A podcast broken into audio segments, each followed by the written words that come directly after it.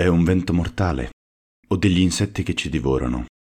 Che cos'è questa grande morte nera armata di falce che traversando le montagne e i mari è venuta come una di quelle terribili pagode adorate sulle rive del Gange ad annientarci lungo la Senna?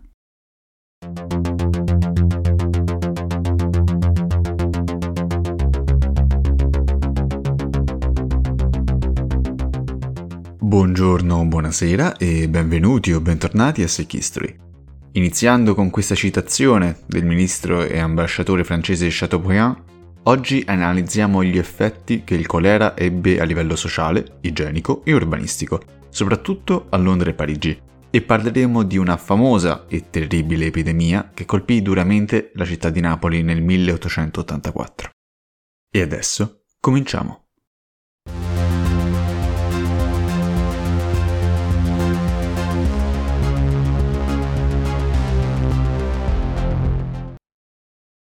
Partiamo dai cambiamenti verso cui spinse il colera. Lo sviluppo incessante e incontrollato delle grandi città europee e americane, come già detto nello scorso episodio, aveva creato delle condizioni adatte alla malattia, soprattutto nei quartieri poveri. Le nuove conoscenze ingegneristiche e urbanistiche dell'Ottocento avevano però dato, idealmente, un'arma in mano alle classi dirigenti contro la malattia. Questo nuovo approccio si vede prima di tutto a Londra, e soprattutto grazie all'azione di un uomo, Edwin Chadwick. Famoso avvocato, seguace della filosofia dell'utilitarianesimo, di cui parlerò meglio in un post sulla pagina del podcast, e autore delle famose Poor Law, le leggi che crearono le workhouse, le case di lavoro per i poverissimi, quelle descritte nei libri di Dickens per chi ha ricordi dal liceo. Personaggio particolare, seguace fedele delle teorie miasmatiche, secondo cui le infezioni si trasmettevano attraverso dei vapori mifitici, ambiva ad applicare la sua visione filosofica in maniera pratica, soprattutto a livello sociale e sanitario. Fu così che, dopo diversi anni di rapporti da tutta la Gran Bretagna, da parte di medici, funzionari statali e ispettori, stilò nel 1842 il Sanitary Report, un enorme rapporto delle condizioni di vita, soprattutto dei più poveri, in molte città e villaggi inglesi. Nel rapporto descriveva accuratamente il terribile stato di sporcizia, disordine e soprattutto puzza in cui vivevano le classi operaie, affermando che queste stesse condizioni fossero la causa della loro povertà e non il contrario. Attraverso il suo rapporto voleva smuovere la classe dirigente a fare qualcosa, ma non per chissà visione benevola nei confronti degli operai. Lo scopo di Chadwick era il miglioramento della vita solo dei lavoratori poveri maschi, disinteressandosi delle altre categorie, e soprattutto l'obiettivo era quello di placare gli animi della classe operaia, con l'idea che un operaio più anziano, e quindi sopravvissuto più a lungo, fosse meno turbolento e più calmo rispetto ai giovani. Le donne, i bambini e paradossalmente anche i borghesi non rientravano nei suoi piani, se non indirettamente. Oltre a questo, una finalità abbastanza ovvia era l'aumento di produttività derivante dalla minore presenza di malattie. Su ispirazione del report furono messe in atto varie misure, come la diffusione capillare di acqua corrente alle case, permettendo quindi di lavarsi e di pulire, la creazione di servizi igienici, è di questo periodo la toilette con scarico, per esempio, e la creazione di un vero sistema fognario diffuso che permettesse la chiusura di tutti i pozzi neri e il drenaggio degli scarichi lontano dalle città. Tutto questo andava integrato anche dalla pulizia e dalla lastricazione delle vie cittadine, oltre che dall'educazione igienica della popolazione. Quest'ultima campagna educativa, mandata avanti attraverso medici, insegnanti e ministri del culto, ebbe un risvolto particolare l'igiene divenne pian piano più centrale nella vita familiare, accentuando anche il ruolo e la capacità delle madri e mogli che si ritrovarono con una notevole responsabilità in più.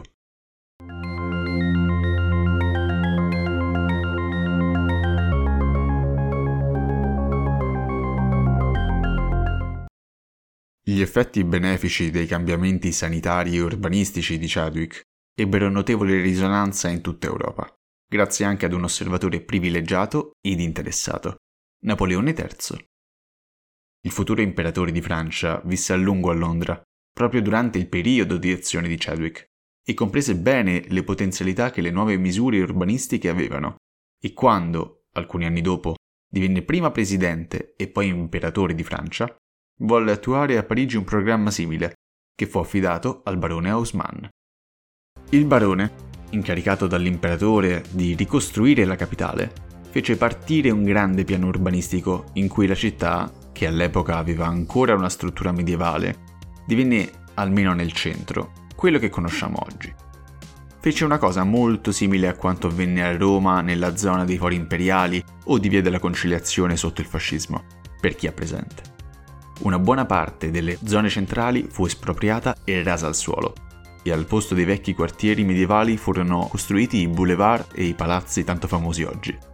Furono create anche nuove stazioni, grandi piazze di snodo e nuove aree verdi. La capitale entrò nella modernità.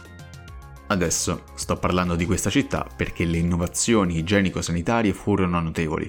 Le fogne di Parigi, tristemente note per la loro puzza e la loro insalubrità, triplicarono in estensione in neanche vent'anni e divennero uno dei sistemi più efficienti d'Europa.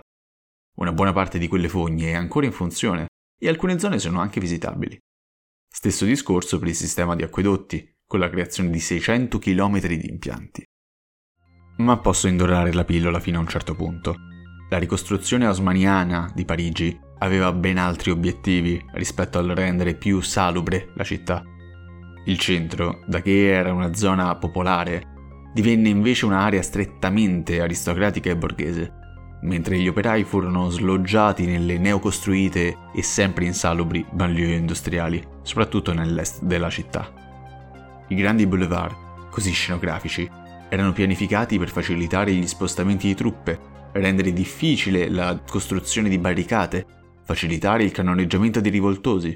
Addirittura erano asfaltati per impedire che le pietre del selciato potessero essere prese e lanciate sulla polizia. Ho portato questo esempio perché trasmette bene un concetto. L'evoluzione dell'igiene e della sanità, con tutte le misure ad esse connesse, è legata a doppio filo all'aumento e alla centralizzazione del potere statale, oltre che al controllo e alla pacificazione delle masse popolari. La maggior parte delle opere pubbliche create richiedevano un potere e un'autorità che solo lo Stato moderno aveva e ha, e i lati positivi raramente arrivavano ai ceti più bassi. A Parigi, infatti, il colera, per quanto sicuramente ridotto, non fu annientato, ma solo scacciato nelle periferie con i proletari, così da non insozzare la vetrinetta del centro città imperiale. E ora andiamo a osservare un esempio specifico di epidemia di colera in azione e di ricostruzione e cambiamento ad essa successivi, Andiamo quindi a Napoli nel 1884.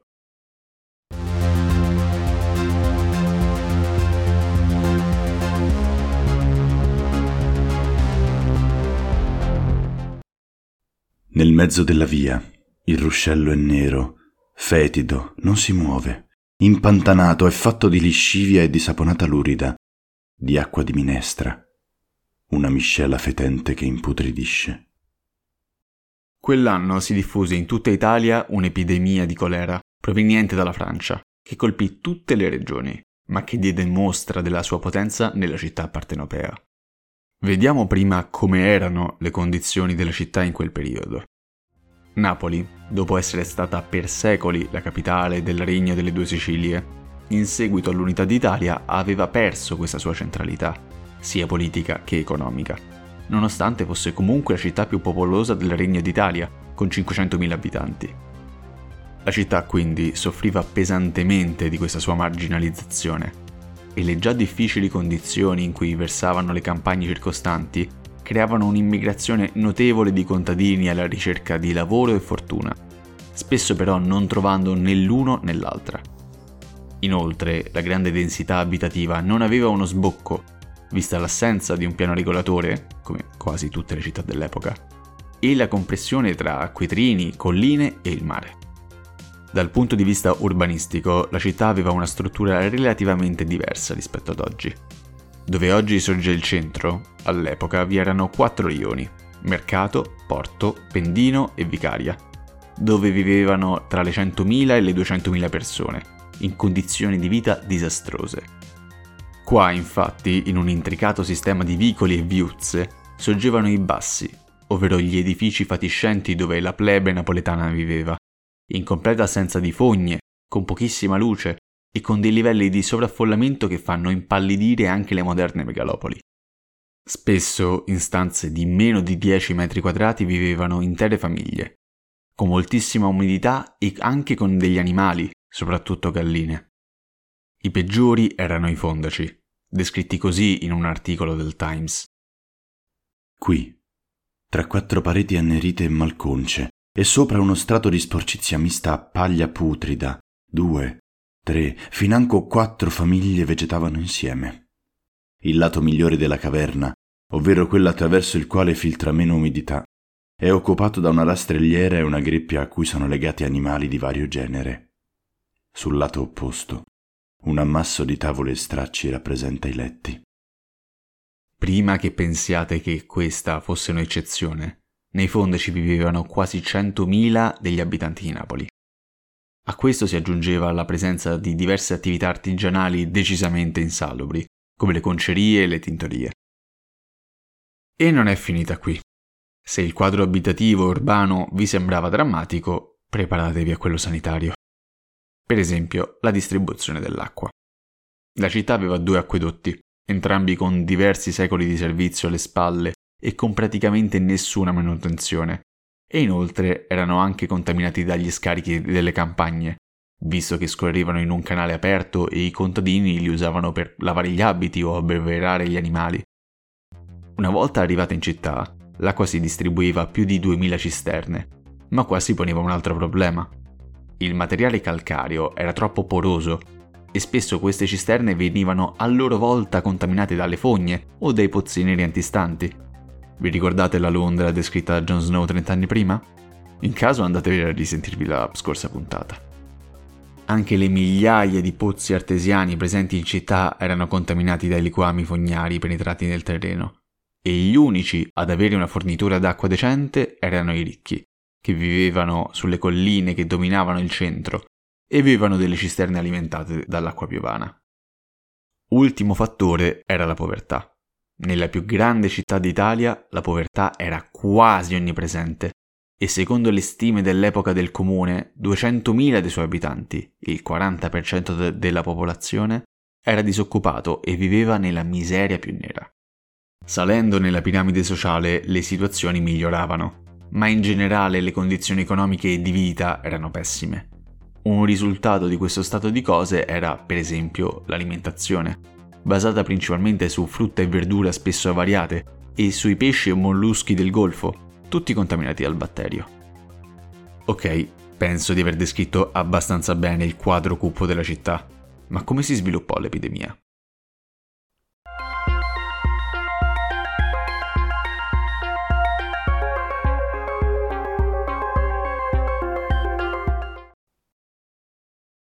Nella seconda metà dell'agosto del 1884 ci furono i primi casi, sporadici e poco preoccupanti, vista la frequenza e diffusione della malattia nei bassi. Rapidamente la situazione peggiorò e le autorità mandarono ispettori e sanitari a controllare la situazione nei rioni e trasferire i malati negli ospedali. Questo fece già surriscaldare gli animi, visto che le autorità avevano un atteggiamento spesso coercitivo, presentandosi nei caseggiati in forze e spesso armati, portando via i malati verso ospedali che erano considerati case della morte e riquisendo indumenti e beni contaminati per distruggerli. Tutte queste intrusioni, con annessi abusi e l'apparente immunità di questi invasori, portarono alla nascita di diverse teorie del complotto nel popolino. Com'era possibile che le autorità arrivassero solo con la malattia, mentre prima le ignoravano? E perché i ricchi sembravano immuni dal colera? Inoltre, tutte le imposizioni, come il divieto di svolgere funerali, il prelievo coatto dei malati e l'avvertenza di non mangiare frutta troppo matura, esacerbavano la sfiducia e l'agitazione popolare. Le reazioni non tardarono ad arrivare. Già semplicemente per la questione alimentare ci furono manifestazioni davanti al municipio con cesti pieni di frutti, con poi delle gare da buffarsene poi le resistenze della popolazione divennero però meno provocatorie e più violente. Venivano bloccati gli operai addetti a fumigare le zone basse, si svolgevano processioni religiose in barba al divieto di raduno e si iniziarono ad occultare i casi di malattia, spesso anche sbarrando la porta davanti all'arrivo dei medici e poliziotti. E poi questo spesso sfociava nella violenza, con i drappelli sanitari presi a sassate dalla folla. In diverse occasioni dovette intervenire la polizia militare per provare a calmare la situazione. La reazione peggiore fu però verso gli ospedali.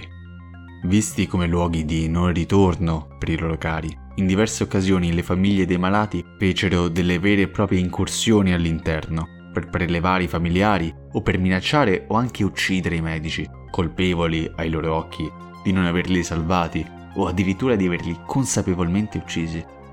Spesso solo la polizia o i preti riuscivano a fermarli, più spesso i secondi della prima. Inoltre, l'apertura di nuovi ospedali fu ostacolata visto quanto era temuta la presenza di queste strutture all'interno dei rioni. L'apertura di due ospedali, uno alla Maddalena e uno a Piedigrotta, portarono ad un assalto contro i barillieri e poi ad una vera e propria battaglia, con barricate e tutto, contro la polizia, finché le autorità non decisero di bloccare l'apertura dei due nosocomi.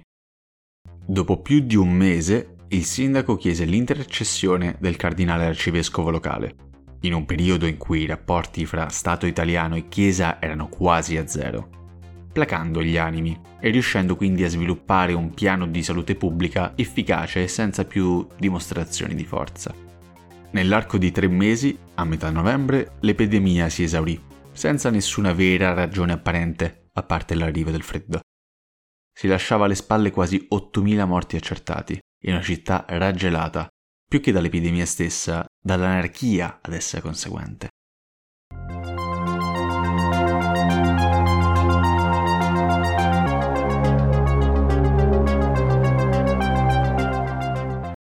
L'epidemia ebbe una risonanza enorme, sia a livello nazionale che internazionale. Centinaia di giornalisti e medici stranieri accorsero in città per documentare e aiutare nella gestione dell'emergenza riuscendo anche a superare quindi il limite della diffidenza e dell'astio popolare verso le autorità italiane. A livello nazionale l'epidemia fu una caporetto per il governo, che si era dimostrato impreparato contro la malattia e sovrastato e battuto dalla reazione cittadina. Il re Umberto I e il primo ministro Agostino De Pretis andarono entrambi in visita nella città, provando a placare gli animi e promettendo cambiamenti radicali alle condizioni del popolo che viveva nei bassi ma questo non riuscì a fermare le critiche feroci che piovevano loro addosso. Uno dei critici principali fu Matilde Serao, famosa giornalista e autrice del libro Il ventre di Napoli, dove racconta delle vicende politiche e sociali successive all'epidemia di colera e dove fa un ritratto notevole della popolazione napoletana, ignorante e superstiziosa, ma in grado di sopravvivere di fronte a tutte le difficoltà e le miserie. È da questo romanzo che De Pretis prende il termine da usare su Napoli, lo sventramento del centro cittadino, da ricostruire secondo criteri moderni e che impedissero il ripetersi di questi eventi. Tutto questo fu fatto legge a tempo di record, in neanche sei mesi, anche per placare possibili rigurgiti pro-borbonici. Il piano di ricostruzione fu detto risanamento e tramutò la struttura del centro cittadino in quello che effettivamente possiamo vedere oggi. Il piano era di demolire tutta la zona dei bassi e piazzare al suo posto un grande viale centrale, che andasse dalla stazione al mare, con delle vie perpendicolari ampie, in contrasto con gli striminziti vicoli presenti. Inoltre si voleva completare l'acquedotto del Serino per permettere un afflusso di acqua corrente di buona qualità e la bonifica del sottosuolo, soprattutto alzando il piano cittadino di tre metri, così da allontanare la città dai miasmi del sottosuolo. Anche qua potete vedere come le giuste risposte derivino dalle basi sbagliate, come con Chadwick. Un progetto faraonico, con 17.000 case da abbattere e centinaia di migliaia di persone da trasferire, pari alla ricostruzione osmaniana di Parigi. Ma qua mancava proprio Haussmann e il suo potere. Il risanamento infatti non andò come pianificato, o meglio, in parte funzionò, ma senza nessun vantaggio vero per la popolazione sfollata. se a livello legislativo il governo si era mosso a tempo di record, a livello attuativo le cose furono molto diverse. L'opera perse il suo carattere di emergenza e i primi cantieri richiesero 4 anni per vedere la luce. Il grande viale che oggi è un corso Umberto I, detto il rettifilo, e le vie ad esso perpendicolari furono effettivamente edificate e buona parte della zona fu cambiata, ma la maggior parte degli appalti di ricostruzione e dei terreni dei nuovi edifici finirono in mano a speculatori che spesso ignorarono le indicazioni riguardo alla ricostruzione, seguendo invece il proprio interesse. Le nuove case erano costruite per i borghesi, quindi inavvicinabili per gli abitanti dei bassi, e mandarono in fibrillazione il mercato immobiliare della città. La società per il risanamento stessa, nonostante spesso violasse le regole imposte dalla legge sul risanamento, andò in bancarotta in neanche quattro anni e sopravvisse solo stralciando un gran numero di bonifiche e ricostruzioni, lasciando quindi in piedi quasi il 50% dei bassi. La stessa rete fognaria fu costruita principalmente per le zone ricche, come i nuovi rioni di Vomero e Amedeo, ignorando nuovamente le zone popolari. E le conseguenze si sarebbero viste 30 anni più tardi, con un'altra epidemia di colera nel 1911. Il fallimento del risanamento, dettato dai legami fra imprenditoria privata che aveva speculato e amministrazione pubblica spesso indifferente, quando non direttamente collusa, uscirono solo dopo. Nel 1891 il comune fu sciolto e nel 1900 una commissione d'inchiesta, guidata dal senatore Saredo, analizzando la gestione e i risultati, comprese quanto questi meccanismi avessero compromesso l'efficacia del programma di ricostruzione. Ma, nonostante ciò, e nonostante diversi colpevoli fossero conosciuti, non vi furono condanne.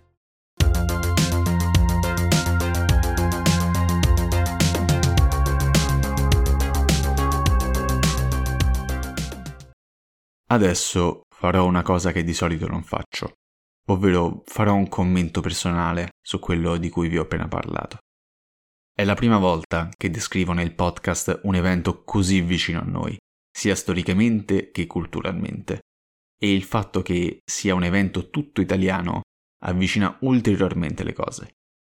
Il vero fattore che mi ha impressionato è che mi sembra che sia una storia che potrebbe tranquillamente essere dei giorni nostri, e invece è di 140 anni fa, con tutto il gusto per l'emergenza e per gli intrallazzi tipicamente italiano. Molto al gatto pardo. Tutto deve cambiare perché tutto rimanga com'è. L'ennesimo tentativo mancato. Mi rendo conto sia una cosa banale da dire, ma desideravo comunque trasmetterla. Voglio chiudere con una citazione de Il ventre di Napoli della Serao, dove esce tutta l'amarezza dell'autrice per la retorica usata dai politici, ignari della realtà. Sventrare Napoli. Pensate che basterà. Vi lusingate che basteranno tre, quattro strade attraverso i quartieri per salvarvi. Voi non lo conoscevate, onorevole De il ventre di Napoli. Avevate torto, poiché voi siete al governo e il governo deve saper tutto. Non sono fatte per il governo certamente le descrizioncelle colorite di cronisti con intenzioni letterarie, che parlano della via Caracciolo, del mare Glauco, del cielo di cobalto, delle signore belle e dei vapori violetti del tramonto. Tutta questa retorichetta a base di golfo e di colline fiorite, di noi abbiamo già fatto e continuiamo a fare ammenda, onorevole. Tutta questa minuta e facile letteratura frammentaria serve per quella parte del pubblico che non vuole essere seccata con storie di miseria. Vi avranno fatto vedere una, due, tre strade dei quartieri bassi e ne avrete avuto orrore. Ma non avete visto tutto. I napoletani stessi che vi conducevano non conoscono tutti i quartieri bassi.